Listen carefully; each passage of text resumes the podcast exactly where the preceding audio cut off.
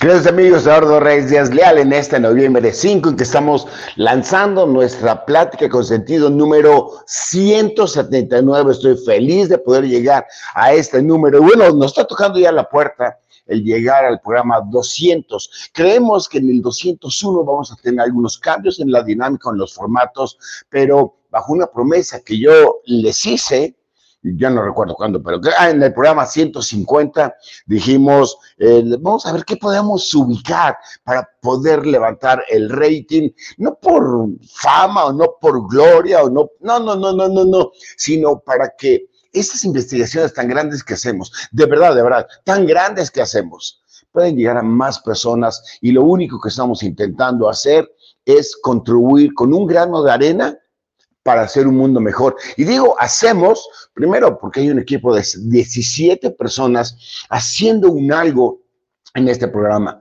pero también porque tú llevas una semilla de reflexión que seguramente repercute en las demás personas. Pero bueno, déjame decirte que habíamos soñado con el programa que ahora vamos a presentar. Eso tiene cinco meses en algún momento algo me dijo a mí, tenemos que hablar del tema de los campos de concentración, que muchos los ubican únicamente en Auschwitz, pero no, no, no. La investigación que hicimos fue fenomenal. Déjame decirte que para estos tres programas, ah, porque esta es la primera parte del programa Campos de Concentración, serán tres programas, siendo este primero Moriremos luchando. Pero cuando la semilla se puso en mi corazón, yo digo porque aquí salió primeramente de mi corazón, no del equipo, no es un tema egoísta. Y dije, hay que hablar de los campos de concentración, algo que me inquietaba. Ya había visitado un campo de concentración pequeñito allá en Polonia, pero no habíamos tenido la oportunidad de visitar el campo de concentración más famoso que existe, que es el de Auschwitz, y el de Sassenberg, que está muy cerca de Berlín. Para este programa fuimos a visitar los dos campos de concentración que me estoy refiriendo. Fue impactante, pero nos trajimos muchas lecciones de vida. Y en este programa, en este primero, Moriremos luchando, necesito compartirte cuando menos dos grandes lecciones de vida que nos deben de hacer reflexionar. Pero sean todos ustedes bienvenidos, Plática con Sentido número 179, 179 programas transmitiendo semanalmente normalmente en vivo, pero sí, eso sí, aunque no hubiera sido en vivo, estaba en la semana, pero hoy eh, la magia de la comunicación te dice que lo puedes ver a, cualquier hora. Así que para ti, que es de mañana, buenos días, que es en la tarde, buenas tardes, que es en la media tarde, buenas medias tardes, que es en la noche, buenas noches. Sean bienvenidos. 5 de noviembre lanzamos nuestro programa 179 con el nombre Campos de Concentración. Moriremos luchando. Pero fíjate nomás qué coincidencia. Digo, qué coincidencia porque habíamos puesto Moriremos luchando hace dos semanas, pesos más, pesos menos. Pero la semana pasada tuvimos que interrumpir este, eh, el inicio de la transmisión porque sacamos el programa especial para Acapulco. Es decir, hablábamos de Acapulco, mandábamos nuestras bendiciones para allá y mandamos cierta ayuda, ojalá sea más, pero mandamos cierta ayuda porque ellos todos los días tienen necesidad de comer, de taparse, bueno, taparse mucho porque hace calor, de, de ser protegidos, de ser diciendo, oye, aquí hay un mexicano que está pensando en ti, que está orando en ti y que te está mandando unas latas de atún todos los días.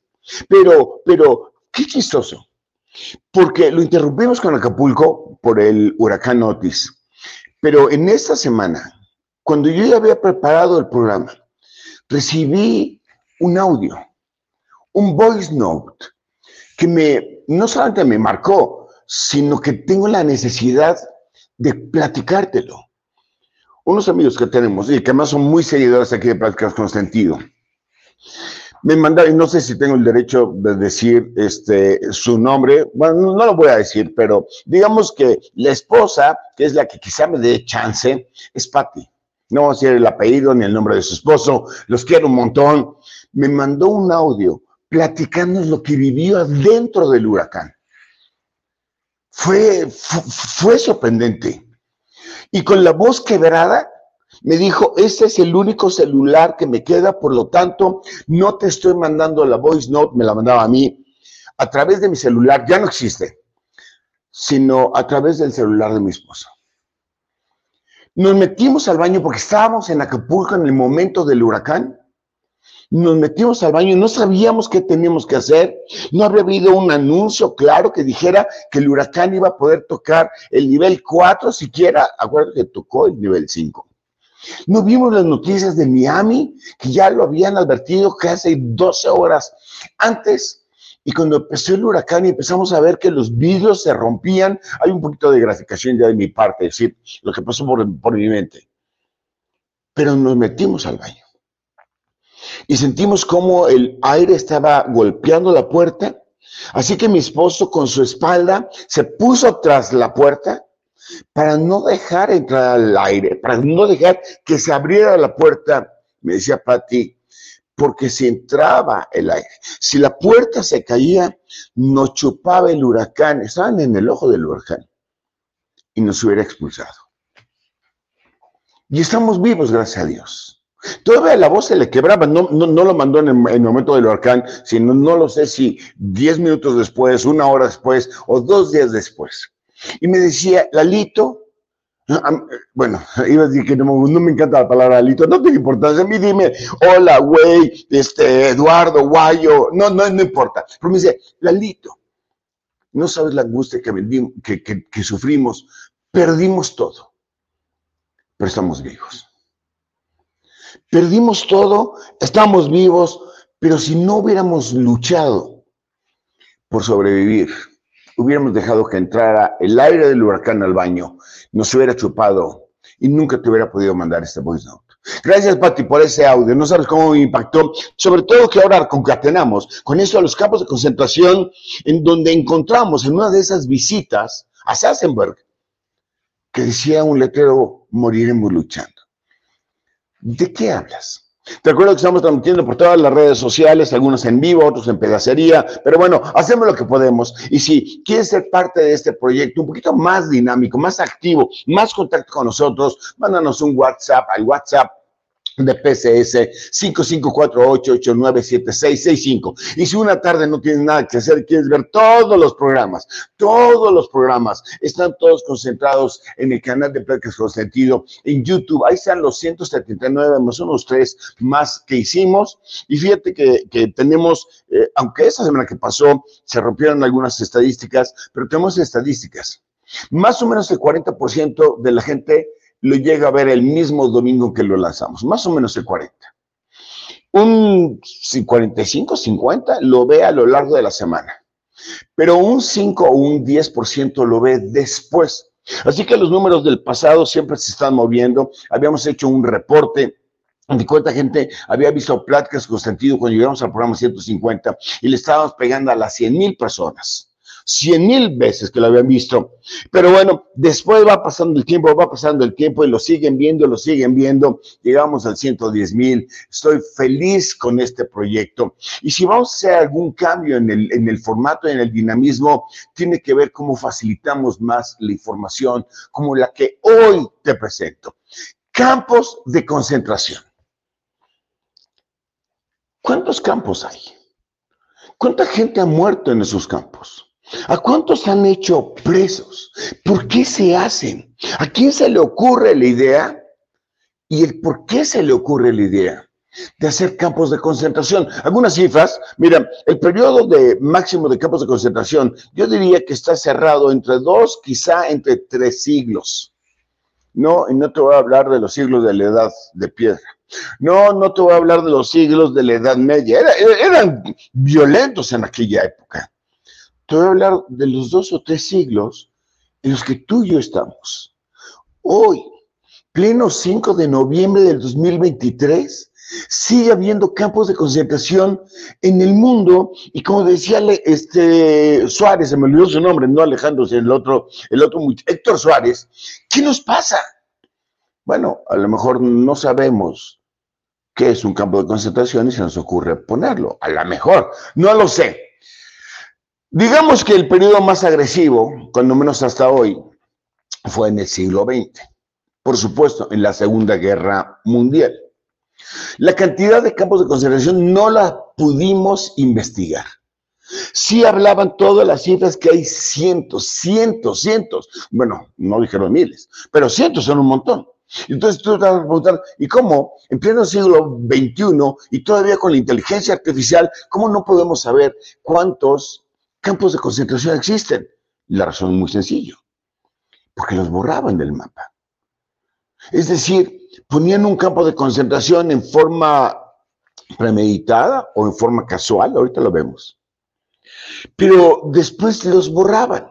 Cuando ya estaban viendo que, que, la raza estaba sobre los campos de concentración, borraban todos los registros, escondían todos los cuerpos, si acaso había quedado cuerpos, porque en muchas ocasiones los incineraron y borraron eso del mapa, por eso nadie puede saber cuántos campos de concentración han existido y tampoco puede saber cuánta gente quedó apresada, cuántos murieron, cuándo murieron, porque había diferentes tiempos.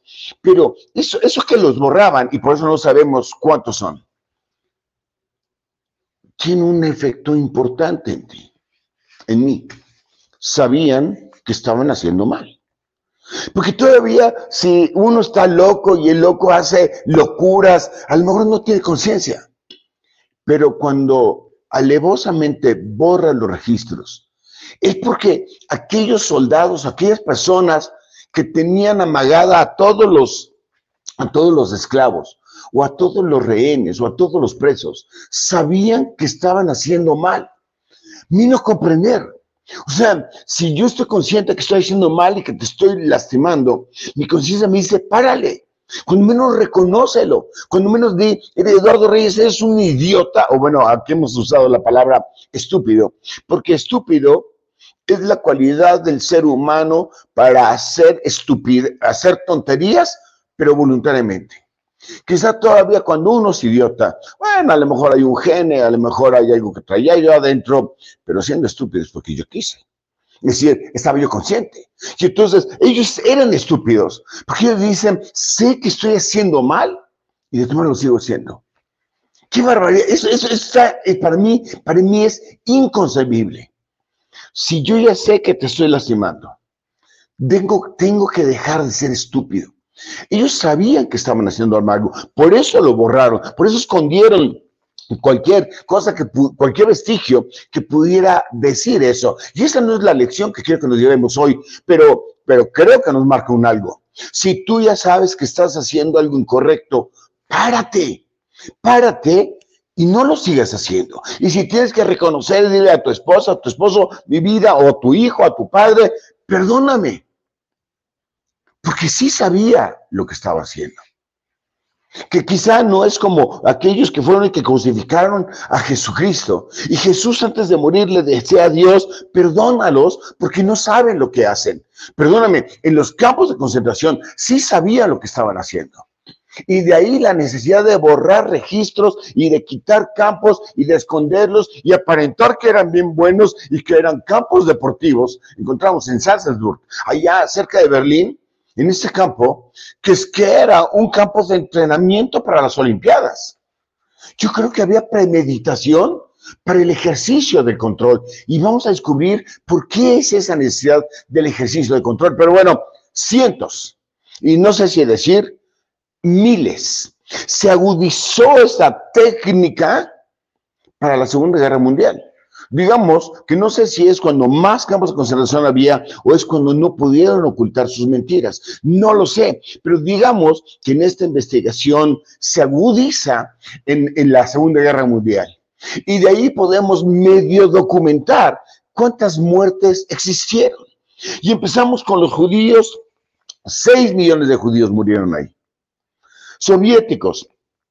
Soviéticos, ¿a poco también estaban? 5.7 millones de rusos estaban ahí, 3 millones de polacos, 312 mil serbios, 250 mil personas acabaron hospitalizados, 250 eh, que estaban hospitalizados murieron ahí, perdón, 250 mil romanos murieron ahí y otros 100 mil.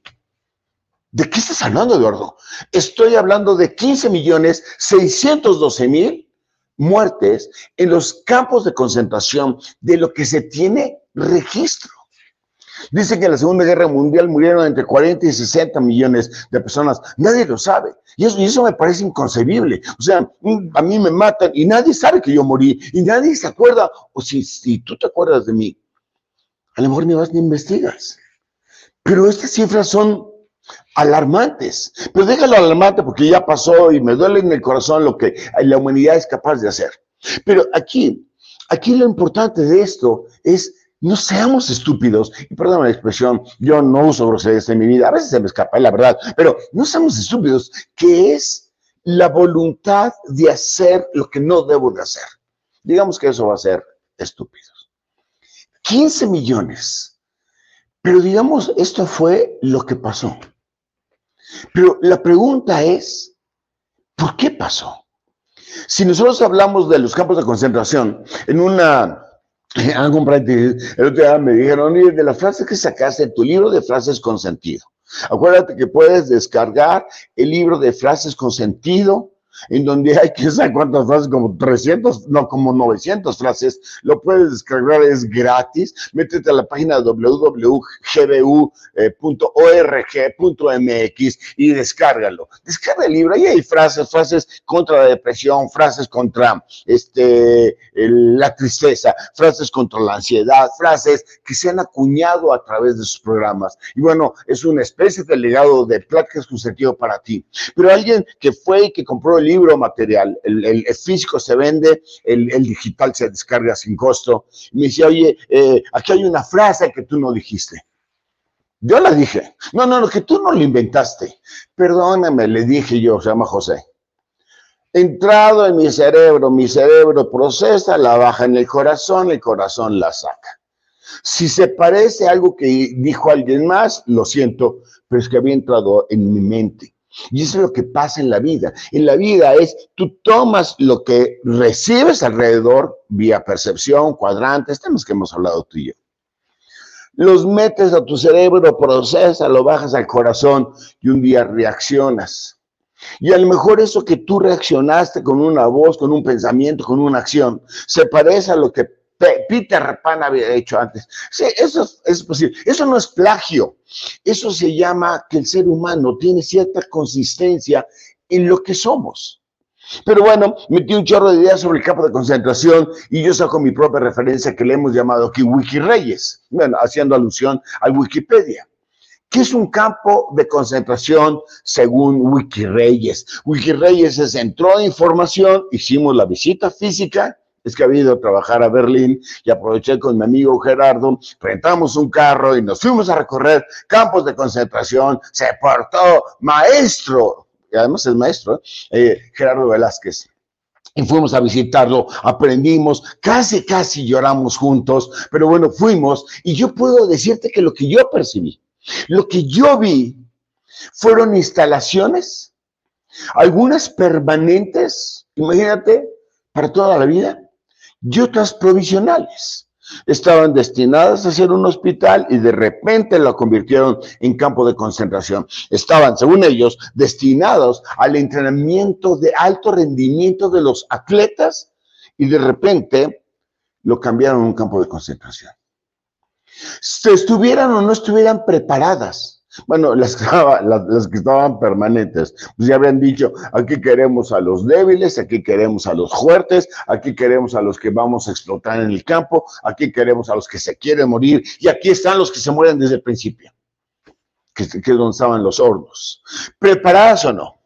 Dispuestas para someter a personas no gratas. ¿Cómo? Dispuestas para someter a aquellas personas que no les caían bien, que no cumplían las, los estándares. ¿No? A lo mejor los alemanes dicen, yo soy güerito y este es moreno, no, a mí me hubieran incinerado. Este es moreno, gordito, medio chaparrito, que la jalada, eran no gratas, de acuerdo al estándar o juicio de las personas que tienen poder. Y aunque aquí se encripta una super lección, no es la que quiero que te lleves hoy. Bueno, decir, como especial, sí, considérala. ¿Cuál es la lección que dice esta definición de Wikireyes? ¿Quién dice que tú no eres grato? ¿Según quién? Porque según lo que yo alcanzo a leer en la Biblia, lo que yo conozco a mi Dios, todos somos iguales ante sus ojos. Y cuando digo todos somos iguales, todos somos bienvenidos, todos somos aceptados, todos debemos ser queridos, no debemos de estarnos juzgando. ¿Pero por qué?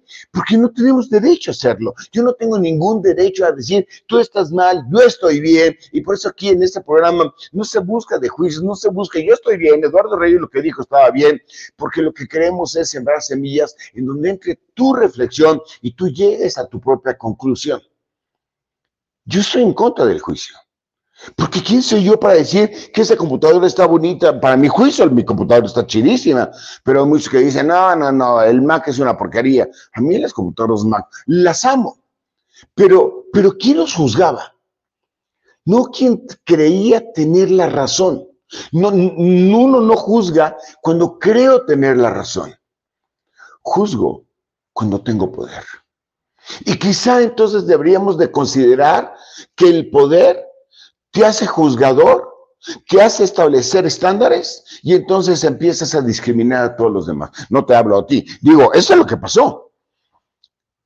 Estaban o no preparadas, pero lo único que les importó o les importa a la fecha es someter y controlar, bueno, someter y controlar exactamente lo mismo. Quiero que te comportes como yo quiero a personas que no me caen bien de acuerdo a mis estándares. Y lo hago porque tengo poder. Hay, una frase que tú la conocer, y esa no es mía, esta así, de plano no es mía. Dice, el, como el cobarde, no, el, ay, ni, me acuerdo porque no era mía. ¿Ya viste? el poderoso dura mientras que el cobarde quiere. Algo así. Pero bueno, si, si, si tienes la respuesta, ponmela aquí en el chat. El, el, poderoso, el valiente dura mientras que el cobarde, el cobarde quiere. Claro, y mientras que seas valiente, porque hay un cobarde, entonces tienes poder. Por cierto, el día 22 de noviembre, estamos tocando ya la puerta, se presenta mi nuevo libro. Y hay una presentación presencial y presentación digital. Por lo tanto, eh, resérvame el 22 de noviembre a las seis y media de la tarde, hora de México, para que me acompañes en la presentación, sea en persona, sea en sea virtualmente hablando, transmitimos en vivo, por supuesto. Pero ahí, ahí yo hablo de un, de un tipo que me molestaba cuando pasaba yo por la calle y me daba miedo pasar por la calle, porque estaba Alfredo. Porque Alfredo me quería golpear. ¿Y por qué? Porque sabía golpear. Y porque a mí no me gusta golpear. Porque estaba fuerte. Y a mí no me gusta ser golpeador, ni siquiera estoy fuerte. Y el cuate tiene poder sobre de mí. Hasta que un día pasó un pleito que yo no hice. Mi hermana Lala le puso un cachetadón hice, y dijo, ay, que digo, es, de collón, cobarde. O sea, yo tiene protección de, tu de su hermana Elsa. No me vuelvo a meter con él. El valiente dura hasta que el cobarde quiera, pero mientras que el valiente dure, el poder se ejerce. Y cuando tienes poder, eres capaz de juzgar. Y juzgas de acuerdo a estándares. Según tú, quién está bien, quién está mal, o según yo, no, no, este rollo no es personal. Entonces, es un campo de concentración del abuso del poder con estándares mal habidos para generar personas no gratas. Eso no te lo vas a encontrar en Wikipedia, ni te lo vas a encontrar en ChatGPT, ni, ni en la inteligencia artificial. Y basado en este campo de concentración, hubo un campo de concentración muy fuerte con el holocausto nazi entre 1933 y 1945. Y fíjate que no me equivoqué. Entonces, pues que la guerra mundial creo que empezó a finales del 39 o del 40. Desde el 33 había campos de concentración. O sea, nadie me puede decir que no había una premeditación de aquella, aquella raza de aquellos alemanes. No hablo de los alemanes nuevos porque, porque vamos aprendiendo. Pero eso fue el holocausto. La mayor concentración fue a través de los alemanes. Pero no son los únicos. Ya los gulags soviéticos ya tenían campos de concentración muy fuertes de 1929 a 1953. Y la guerra de los Balcanes. Esa me suena, me suena. Es 1990. Ayer. Y podríamos seguir. Hoy seguimos ejerciendo el poder y cuando lo tengo, no me lo dejo arrebatar, me convierto en juzgador. Esa no es la lección que quiero que te lleves. Esa es, creo, una referencia, una referencia importante que vamos a usar. Ahora, déjame ver qué, déjame decirte qué pasó. Cuando Gerardo y yo llegamos a esos dos campos de concentración, y mira que manejamos cerca de 1.300 kilómetros en dos días para poder ir a uno, regresar a Berlín, ir a otro, regresar a Berlín, sabio de trabajo, ya lo había dicho. Y, y cuando yo entro a ese campo de concentración, a los dos, lo primero que me encuentro es un centro de emociones. Y tú y yo somos emociones, tú y yo somos emociones, no, no somos un cuerpo, no somos un pensamiento, somos lo que sentimos. Y en esta concentración, lo primero que me encontré eran ideales, ideales, ideales. Y todos los ideales que estaban ahí, casi todos, más bien dicho, murieron. Ideales, por ejemplo, de los alemanes, para convertirse en la raza única que era la buena de la humanidad. O ideales de los 15 millones de personas que murieron, que seguramente tenían sueños y fueron truncados.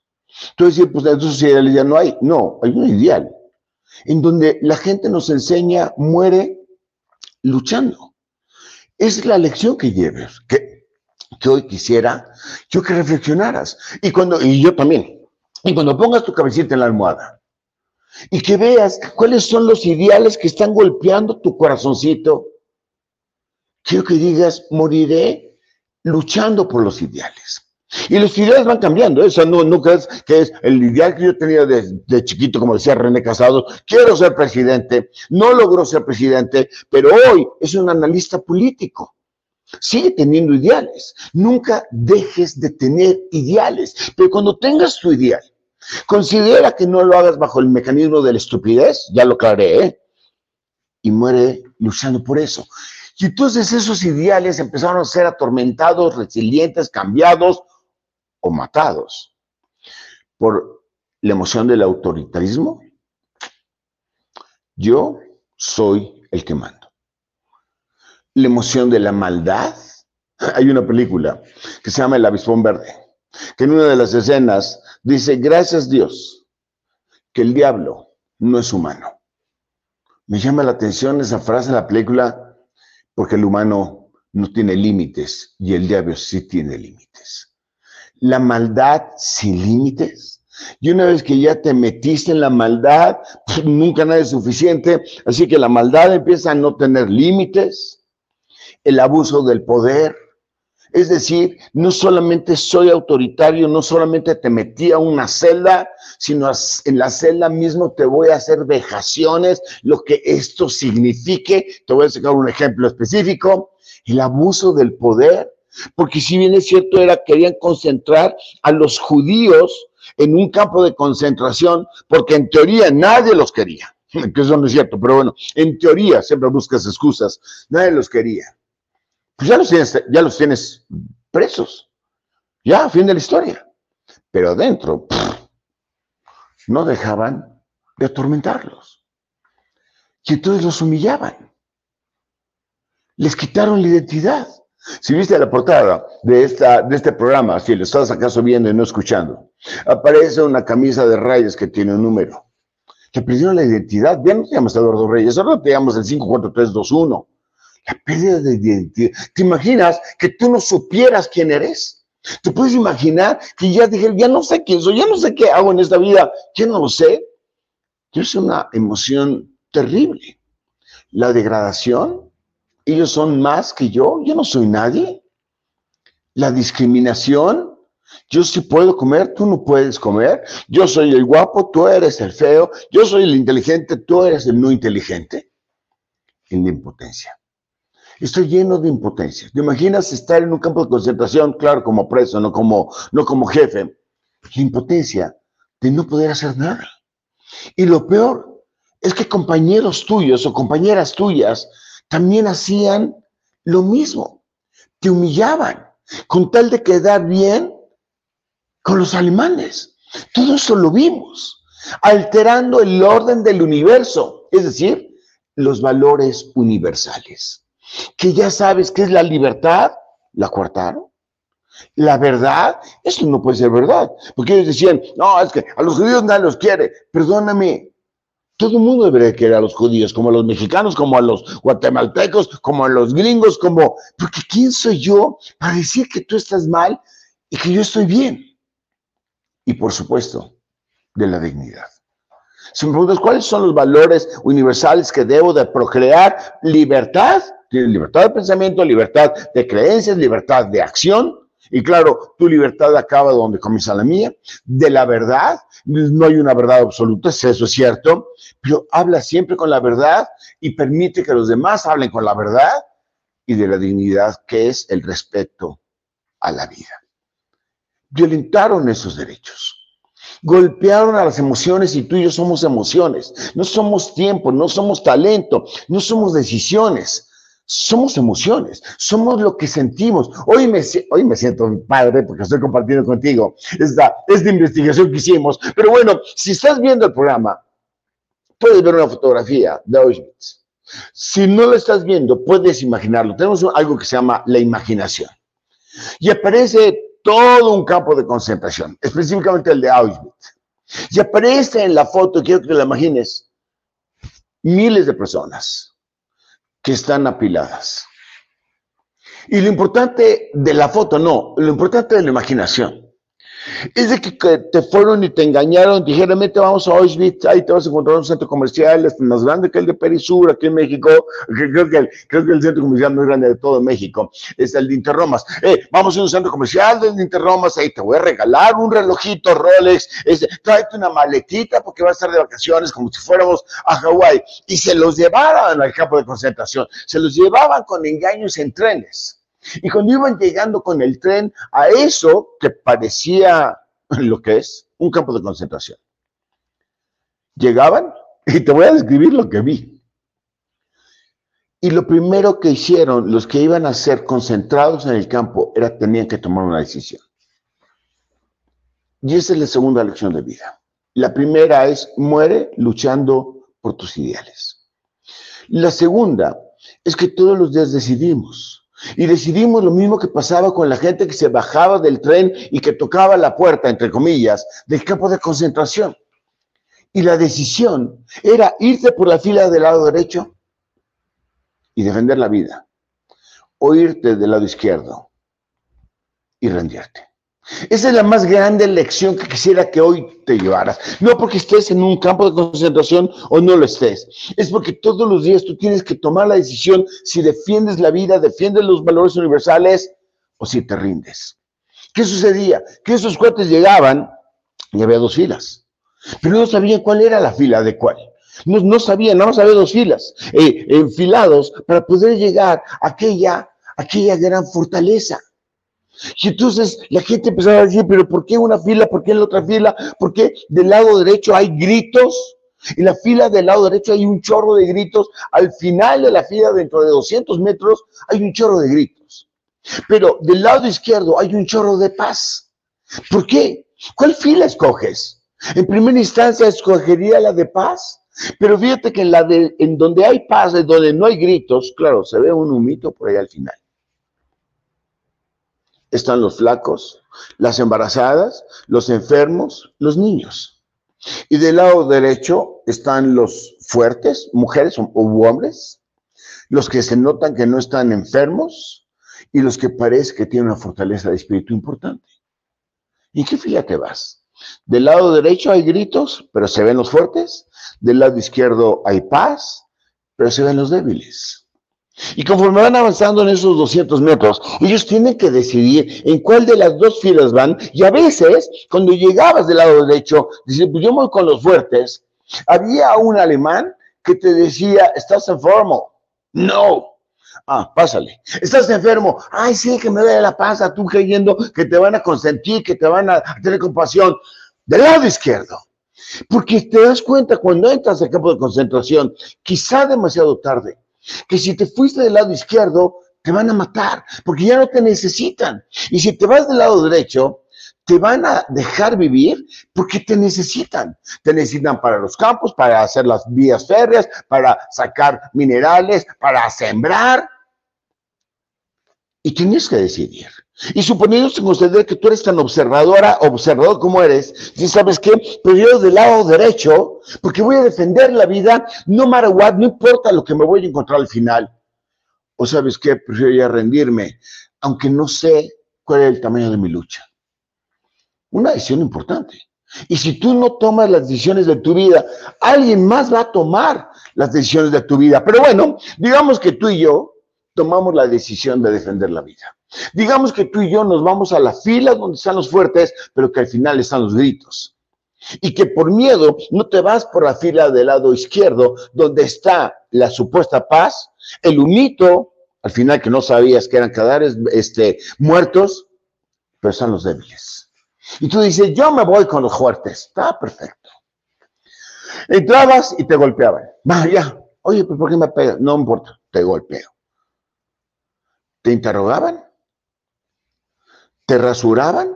Hombres y mujeres rasurados al 100%, 100% desde la depilación de las piernas hasta la rasuración de la barba, hasta la caída del cabello.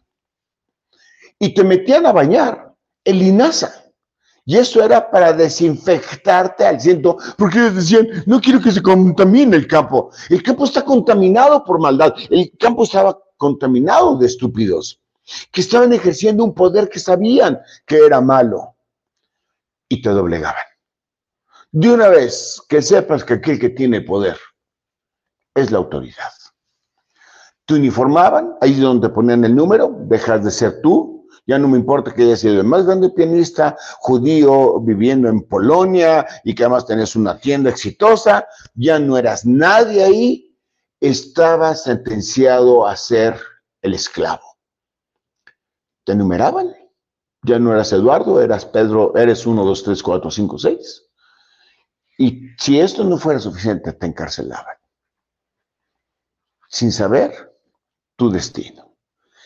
Porque en ese encarcelamiento nunca iba a haber un juicio. Nunca ibas a tener un abogado. Así que podés estar ahí mil años Digo, nadie sabía cuánto iba a durar la Segunda Guerra Mundial, que es la referencia que estamos teniendo. Ni siquiera alguien podía decirte, oye, tú dices que Eduardo es feo, pero yo no lo veo tan feo, suponiendo que ese fuera el estándar. No se acababa ahí la historia. Si te portabas mal, quién sabe qué significaba portarse mal gritar, decir, me duele la panza, oye, la comida está espantosa. Te castigaban, en ver, te castigaban y te mandaban 42 días a la oscuridad. Había unos calabozos que los pudimos ver. 42 días en la oscuridad, en donde hacías del baño no te podías bañar, seguramente había ratas, cucarachas, y ahí tienes que y no podías ver porque no había ni ventanas. Ah, hubiera frío, no hubiera, depende, si te portaste mal, cercano a noviembre, pues ya te chutaste la Navidad totalmente helada y probablemente te morías. A lo mejor el 15% de las personas que las encarcelaban morían y te daban de comer, ay, gracias, me daban de comer 200 gramos de pan por día. 200 gramos. Cuando yo veía esas historias, eran de terror. Digo, 200, seguro que bajas de peso, pero este no era un programa de nutrición ni siquiera un programa para bajar de peso, ni siquiera un programa para generar cierta energía. Era un programa de castigo, porque te portaste mal, según ellos. Aunque claro, enumerado, encarcelado, violentado, este, eh, apergolado, no creo que te hayas podido portar muy mal fuera de gritar, ¡hey! Ese alemán está re feo. no lo sé. 200 gramos. Y podías tener la bondad del alemán cada cuatro días. porque cada cuatro días te da una sopa caliente. Esa era su vida. A mí me parece que aquí tenemos una lección de vida que no estaba planeada, pero se me acaba de ocurrir. Tú y yo no vivimos esto. Tú y yo vivimos en libertad. Tú y yo tenemos el derecho a, respetar la dignidad del ser humano. Tú y yo tenemos la oportunidad de decir la verdad y quizá puedas comer mejor. Ayer anoche tuvimos un concierto en iglesia no, estuvo muy padre la niña que lo cantó. Pero acabando, Alejandra Aleta, eh, Andy no llegó, tú crees que va la onda. Guayito, Ricky, mi hermano, y yo que estamos ahí en el concierto, que nos vamos a comer unos taquitos. Un sábado de conciertos sin taquitos. ¿Estamos no sábado? Tuvimos la oportunidad de pedir lo que quisimos. Yo me comí dos, tres, cinco tacos. Ricky 7, Guayo como 25, ya ves que está bien ponchado, come mucho, Ale como 3. Y no estamos supeditados a comer una sopa caliente cada cuatro días, salvo que este cuarto le hubiera caído gordo, que yo me hubiera portado mal adentro del calabozo. A lo mejor le caí mal porque dejé que la cucaracha se me subiera y entonces la sopa me la quitaban. Y seguía con 200 gramos de pan por día. Y claro, tú vas a decir, bueno, pues ya quítenle el pan al pobre cuete que se muera. Necesitaba mantenerlo vivo para generar un ejemplo a los demás y que los demás ya no se quisieran portar, portar mal. Tú vas a decir, oye, Eduardo Reyes, ¿por qué hoy estás siendo tan rudo con esto? ¿Por qué no recuerdas esto? Yo diría, porque si desconoces la historia, la repites. Yo diría, si no podemos saber que en algún momento nos perdemos y, nos volvemos estúpidos en, la expresión que estamos usando, a lo mejor te vuelves el castigador. A lo mejor te vuelves el que está juzgando, te, vuelves la persona que está discriminando, la persona que está violentando, quizá a diferentes escalas. Pero ya sabes que tú y yo somos capaces en maldad de llegar a extremos. Por eso lo recuerdo. Decía Enrique Krause, si desconoces la historia, la repites. Y yo no quiero que la repitamos tú y yo, no porque tengas acceso a un campo de concentración, sino porque todos los días, fíjate lo que voy a decir, tenemos la oportunidad de someter a gente, de abusarnos de la gente. Pero también, al igual que ellos, tenemos que tomar una segunda gran decisión. ¿Te acuerdas cuál era la primera gran decisión? Del lado derecho, soy, soy reo, ¿eh? del lado derecho voy a que me golpeen, o ya lo sé. Del lado izquierdo voy a que me maten. Tenías que tomar una decisión. Todos los días tomas una decisión. ¿Defiendo la vida o me rindo? Pero la segunda gran decisión, que es lo que más me impactó en Salzberg, que, ya no sé si estoy pronunciando bien o no, pero no tiene importancia. La gran segunda gran decisión que ellos tomaban era, ¿me muero o me muero? Pero me muero sin luchar o me muero luchando. Y lo que logramos saber de los campos de concentración es por la gente que murió luchando. La gente que dijo, quizá mi ideal ya no sea estar con mi esposo, mi esposa, ser hijos, mi gran ideal. Es decirle al mundo de lo que somos capaces de hacer. Algunos judíos escribían en las paredes, moriremos luchando.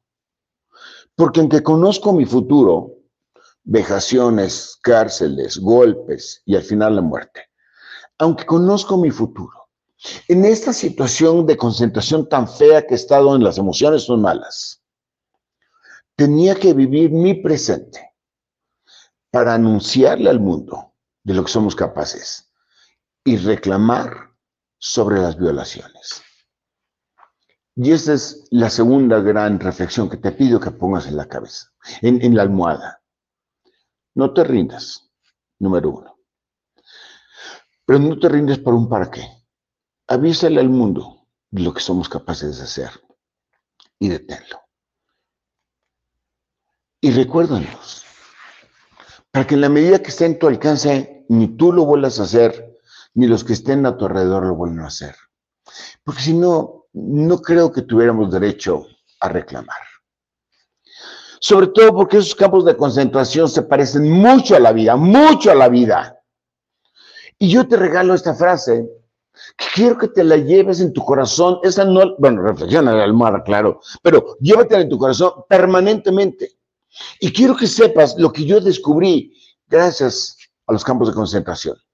Si no está bien algo en tu vida, si no está bien, si no lo hiciste bien, si alguien no te lo hizo bien, si, no, si algo no está bien en tu vida, si no está bien en tu vida, esos campos de concentración no estaban bien. Si no está bien, aún no estás terminado aún no está terminado. Aún no estoy terminado. Así que no te flageles. Oye, eh, yo, me digo, eh, no, no, no, no, soy un estúpido. un día le lastimé la patita, la pata, la pierna alita. Un día le lastimé la, la, pierna porque tenía tanta prisa que cierro la puerta y no me di cuenta que su pernita, estaba chiquita, no lo había metido. Entonces lo traigo en mi corazón. soy un estúpido. Pero hoy me doy cuenta que el estúpido se quita.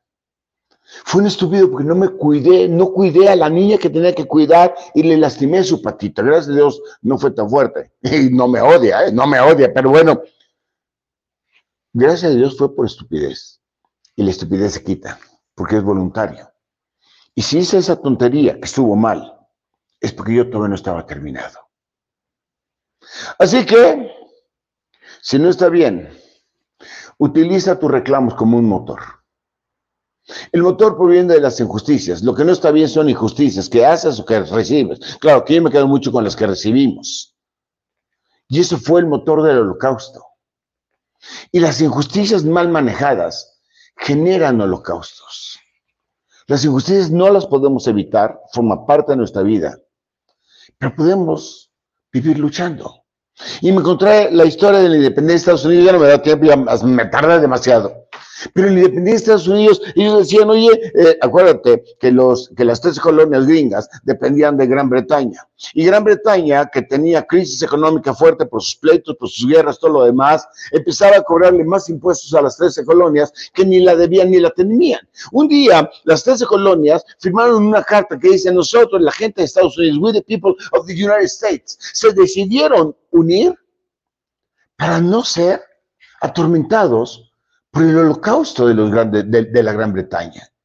Considera la independencia de Estados Unidos. No digo que estuvieron mal, bien, que estuvieron, que lo hicieron bien, si eh, Washington, si Lincoln. No, no, no. Simplemente no tenemos que pelearnos para independizarnos. Y esa es la lección que quisiera que también consideráramos. Así que, ante las injusticias que no nos podemos parar, que es la violación a la igualdad, la violación a la igualdad, estamos violentando que lo que tú y yo somos iguales de no ser manejada correctamente, violentamos a la igualdad misma. Tú la pregunta es, ¿cómo manejas las injusticias? Terminamos el programa. Para mí, la forma más hermosa de manejar las injusticias de las que soy víctima es ama a Dios sobre todas las cosas. Y para evitar que yo haga injusticia sobre ti, y si lo he hecho, pido perdón llama a tu prójimo como a ti mismo. Qué fácil hubiera sido evitar el holocausto si hubiéramos mantenido eso presente, respetando creencias. Me decía, es que yo creo que Dios no existe. Está bien, ama al universo. Llama a tu prójimo como a ti mismo. Gracias, gracias a tu corazón. Permítame bendecirte primero, te pido perdón porque así que me pasé demasiado de la raya en el tiempo. Que Dios te bendiga y te guarde, haga resplandecer su rostro sobre ti y te haga luz, te haga luz para que alumbres el camino de todos los que te rodean, que son justamente a quienes tienes la oportunidad de bendecir. Amén, amén, amén. Soy Eduardo Reyes Díaz Leal, ya no me detengo con eso. Me dice José Manuel Escalante, ya te pasaste, manito. Sí, perdóneme, José Manuel Escalante. Y además están viéndolo desde Tijuana. La próxima plática, ya lo sabes. Campos de concentración. ¿En qué momento nos perdimos? Este campo de concentración, el de hoy, fuimos muere luchando el de la semana entrante. ¿En qué momento nos perdimos? ¿En qué momento había dichos campos, hicimos campos de concentración en nuestras vidas. Pero bueno, espero que te haya gustado este programa. Ahora, nada más para cerrar, Alita está aquí en casa, pero físicamente aquí no está conmigo. Y me hace una pregunta, que es la que estoy aquí buscando, y dice, ¿cuál es el efecto de tomar cerveza? De acuerdo a un estudio reciente, por cada cerveza que te tomas, por cada cerveza pierdes 10 minutos de tu vida. Es broma, es broma, ¿eh? Mi amigo Alejandro. Dicen, mi amigo, que es mi amigo ahorita, dicen que de tantas cervezas que murió, digo que tomó, él murió en 1734. Gracias, que Dios te bendiga. Nos vemos la próxima. Bye.